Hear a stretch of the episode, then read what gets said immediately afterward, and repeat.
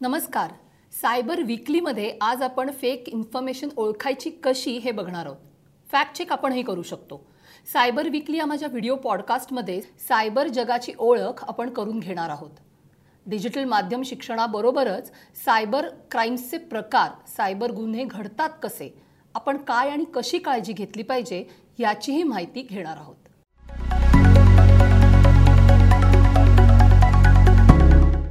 कुठलाही महत्त्वाचा सण राष्ट्रीय दिवस किंवा महान व्यक्तींची जयंती आणि पुण्यतिथी आली की व्हॉट्सअप युनिव्हर्सिटी आणि इंटरनेटच्या बाजारात खोटी अर्धवट आणि तोडमोड केलेली माहिती म्हणजेच फेक न्यूज फेक बातम्या यांचा सुळसुळाट होतो. कशावर विश्वास ठेवायचा आणि कशावर नाही हेही अनेकदा लक्षात येत नाही. इतक्या वेगानं ही खोटी माहिती आपल्या अंगावर येऊन अदळत असते. सोशल मीडियावर मोठ्या प्रमाणावर फेक अकाउंट्स आणि फेक प्रोफाईल्स रोजच्या रोज बनतात. सोशल मीडिया कंपन्यांनी कितीही सफाई केली तरी रोजच्या रोज फेक अकाउंटचा कारखाना सुरूच आहे. युनिव्हर्सिटी ऑफ बॉल्टिमॉरने दोन हजार एकोणीस साली खोट्या माहितीची जागतिक बाजारपेठ अठ्ठ्याहत्तर बिलियन डॉलर्सची असल्याचं म्हटलं आहे. इंटरनेटवरचा पन्नास टक्केहून अधिक कंटेंट हा फेक असतो. दोन हजार वीसच्या थर्ड क्वार्टरमध्ये फेसबुकवर एक पॉईंट आठ बिलियन फेक न्यूज होत्या. आज दोन हजार तेवीसमध्ये हा आकडा किती असेल विचार करा बरं. थोडक्यात आपल्यापर्यंत रोजच्या रोज भरपूर खोटी माहिती आणि बातम्या पोचत असतात. फेक अकाउंट्समधून गुन्हेगार आपल्याला ठगायला बसलेलेच आहेत. समाज उपयोगी जागरूकतेच्या भावनेतून किंवा भावना दुखावल्या म्हणून बिघडलं कुठे म्हणून अशा अनेक विचारातून धडाधड मेसेजेस फॉरवर्ड केले जातात. अशा खोट्या पोस्टच्या गैरसमजातून लोकांचे मृत्यू ओढवल्याच्या घटनाही घडल्या आहेत. अशा घटना तामिळनाडू त्रिपुरा पश्चिम बंगाल मध्य प्रदेश कर्नाटक महाराष्ट्रसह वीस राज्यातून नोंदवल्या गेल्या आहेत. आता प्रश्न असा तयार होतो की आपण म्हणजे माणसं अफवांवर विश्वास ठेवतो का? अफवांवर विश्वास ठेवण्याच्या मानसिकतेमागे अनेक कारणं असतात. जे काही लिखित असतं ते खरं असतं हा आपल्यावर असलेला चिवट आणि जुना संस्कार. त्यामुळे छापून आलेलं ह्या कॅटेगरीमध्ये व्हॉट्सअप गेल्यामुळे तिथून येणारं सगळं खरं असतं असा अनेकांचा समज होतो. दुसरं म्हणजे प्रश्न न विचारण्याची आपली वृत्ती. आपण स्वतःला आणि दुसऱ्यांनाही प्रश्न विचारत नाही. हे खरं असेल का? खरंच खरं असेल का? असे अगदी बेसिक प्रश्न आपल्याला पडत नाहीत. त्यामुळे अफवा सहज पसरतात आणि फोफावतात. मलाच अमुक एक बातमी पहिल्यांदा समजलेली आहे आणि सगळ्यांना जागं करण्याची जबाबदारी माझीच कशी आहे असं अनेकांना वाटतं. मला कसं इतरांपेक्षा जास्त माहिती आहे अशा निरनिराळ्या भावनिक गरजा पूर्ण करण्यासाठी सुद्धा खऱ्या खोट्या माहितीची शहानिशा न करता फॉरवर्ड मेसेजेसचा खेळ खेळला जातो. पण हे करत असताना आलेला मेसेज खरा आहे का? माहिती योग्य आहे का? आणि हा मेसेज जर पुढे पाठवला तर त्याचे काय परिणाम होऊ शकतील? हे अगदी तीन बेसिक प्रश्नसुद्धा कोणीही स्वतःला विचारत नाही. व्हॉट्सअपच्या वापरामध्ये भारत एक नंबरवर आहे. दोन हजार तेवीसमध्ये दररोज अठ्ठेचाळीस पॉईंट पंच्याहत्तर कोटी लोक एकमेकांना व्हॉट्सअपवरून मेसेजेस पाठवत आहेत. यात किती मेसेजेस खरे आहेत आणि किती खोटे आहेत याची शहानिशा करणं कठीण आहे. खरं तर आपण माध्यम शिक्षणाकडे कधी गांभीर्याने बघितलेलंच नाही. घरोघरी टी व्ही आल्यानंतरही मीडिया एज्युकेशनची गरज आपल्याला वाटली नाही. पण आता घरात एक गॅजेट आणि त्यावर दिवसातून दोन किंवा तीन वेळा दिसणाऱ्या बातम्या असं चित्र नाही आहे ना? आपल्या प्रत्येकाच्या खिशात आहे phone twenty four by seven अशा वेळेला ह्या सगळ्याचा आपण खूप गांभीर्याने विचार करायला पाहिजे. अमेरिकन मानसोपचार तज्ज्ञ अल्पोर्ट आणि पोस्टमन यांनी एकोणीसशे सत्तेचाळीसमध्ये अफवा ह्या विषयावरती रिसर्च केला होता. अफवांमागची मानसिकता मांडली होती ज्याला the basic law of rumours असं त्यांनी म्हटलं होतं. त्यांच्या म्हणण्यानुसार कशाची अफवा तयार होईल हा तो विषय त्या समाजासाठी किती महत्त्वाचा आहे ह्याच्यावरनं ठरतं. विषयाचं गांभीर्य ज्या त्या लोकांना किती पटलेलं आहे त्यानुसार अफवा किती गंभीर स्वरूप घेते हेही अवलंबून असतं. गॉसिप करणं अफवा पसरवणं हा जरी मानवी स्वभावाचा भाग असला तरी गॉसिप आणि अफवांच्या आधारे प्रत्यक्ष हिंसा दंगे दंगली होतात.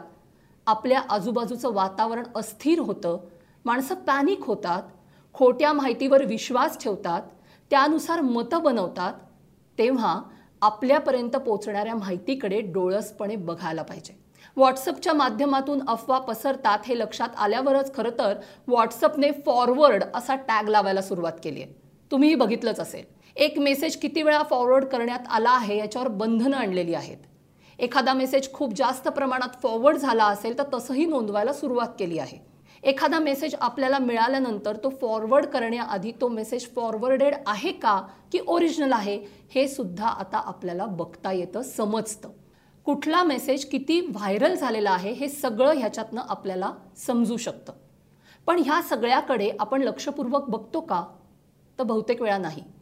एकावेळी खूप जणांना नाही फॉरवर्ड करता आला एखादा मेसेज तर एक एक करत तो मेसेज फॉरवर्ड करण्याचा खेळ आपण खेळत बसतो.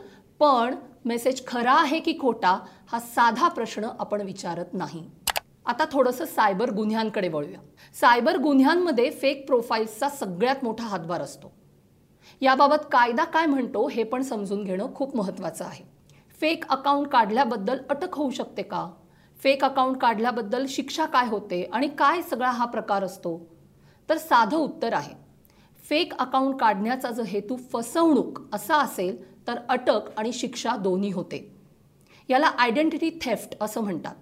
एखाद्याची फसवणूक केली असेल तर आय टी कायदा कलम पासष्ट डी नुसार तीन वर्षांची शिक्षा होऊ शकते. फेक प्रोफाईल सर्वसाधारणपणे ट्रोलिंग सायबर बुलिंग द्वेष पसरवणं लैंगिक छळ करणं स्टॉकिंग सेक्स्टॉर्शन अशासाठी वापरली जातात. फेक प्रोफाईल वापरून केलेल्या गुन्ह्यासाठी माहिती तंत्रज्ञानाच्या कायद्यामध्ये मोठी शिक्षा आहे. त्यामुळे फेक प्रोफाईल बनवताना ह्या सगळ्याचा थोडा विचार करा. फेक बातम्या आणि माहितीची ओळख कशी करून घ्यायची हा प्रश्न आता तुम्हाला पडला असेल. साधं सोपं सांगते. समजा तुम्हाला व्हॉट्सअपवरती एखादा मेसेज आला तर गुगलवरती जा आणि तो सर्च करा. त्याच्यातल्या त्याच्यातला तपशील सर्च करा. त्याच्यावरनं तुम्हाला समजू शकेल की ही माहिती खरी आहे का खोटी आहे. कारण अनेक वेबसाईट्स आणि वेब पोर्टल्स हल्ली फॅक्ट चेक करत असतात. त्यामुळे आपण जर एखादा कीवर्ड टाकला तर त्याच्यावरून हा मेसेज फॉरवर्ड आलेला आहे. तो खरा आहे का खोटा आहे हा तपशील कळतो आणि त्याच्यावरनं तुम्ही ठरवू शकता की मेसेज पुढे पाठवायचा का नाही. दुसरं म्हणजे गुगलवरती जेव्हा तुम्ही सर्च कराल तेव्हा त्या बातमीमध्ये तारीख असते. त्यामुळे त्याच्यावरनं हे समजतं की ही घटना कधी घडलेली आहे आपल्या देशात घडली का परदेशात घडलेली आहे हे सगळे तपशील समजू शकतात आणि त्याच्यावरनं फॉरवर्ड करायचा का नाही मेसेज हे आपण ठरवू शकतो.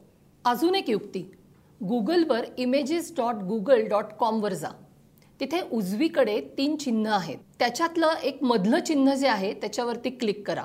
तुम्हाला ज्या फोटोची माहिती हवी असेल तो फोटो तिथे अपलोड करता येतो. फोटो असेल किंवा फोटोची लिंक असेल तर ती सुद्धा तिथे पेस्ट करून अपलोड करता येते. आणि मग सर्च केलं की तो फोटो खरा आहे की खोटा आहे मूळ फोटो आहे का कुठून दुसरीकडनं फॉरवर्ड करून त्याच्यामध्ये काहीतरी मॉर्फ करून ट्विस्ट करून केलेलं आहे ही सगळी माहिती कळू शकते. याशिवाय प्रेस इन्फॉर्मेशन ब्युरोच्या वेबसाईटनुसार eight seven nine nine seven double one two five nine या व्हॉट्सअप नंबरवर किंवा social media at P I B dot G O V dot in ह्या मेल आय डीवर संपर्क करून भारत सरकारशी संबंधित माहिती खरी आहे का खोटी आहे हे तुम्ही तपासू शकता. ही सगळी माहिती तुमच्या हाताशी आता आहे. याखेरीज अजून पाच प्रश्न आहेत जे प्रत्येकानं स्वतःला विचारायलाच हवेत. पहिला ही माहिती खरी असू शकते का आहे का? दुसरा आपण पूर्वग्रह दूषित विचार करतोय का? पोस्ट लॉजिकल आहे का? तिसरा आपण जो फोटो बघतोय तो फोटोशॉप केलेला तर नाही आहे ना? मॉर्फ केलेला तर नाही आहे ना? तो व्हिडिओ खरा आहे ना? चौथा एखादी गोपनीय माहिती न्यूज चॅनलकडे किंवा वृत्तपत्राकडे असणं वेगळं आणि व्हॉट्सअपवर किंवा सोशल मीडियावरती अचानक व्हायरल व्हायला लागणं वेगळं. त्यामुळे ह्यातला फरक लक्षात घ्या. आणि पाचवा आणि महत्त्वाचा मुद्दा हा मेसेज मी का फॉरवर्ड करतोय? त्याचा समोरच्याला काय उपयोग आहे? आणि त्याचा समोरच्याला त्रास होणार आहे का? हे पाच प्रश्न आपल्यापैकी प्रत्येकानं स्वतःला विचारायला हवेत. सो पुढच्या वेळी शंका आली माहिती खरी आहे का खोटी आहे? तर फॅक्ट चेक केल्याशिवाय ती माहिती फॉरवर्ड करू नका. कोणी तुम्हाला विचारलं की कसं करणार फॅक्ट चेक तर त्यांना हा व्हिडिओ पाठवा. तुम्हालाही कधी रेफरन्स लागला तर पुन्हा जरूर बघा. चॅनलला सबस्क्राईब करा लाईक करा शेअर करा.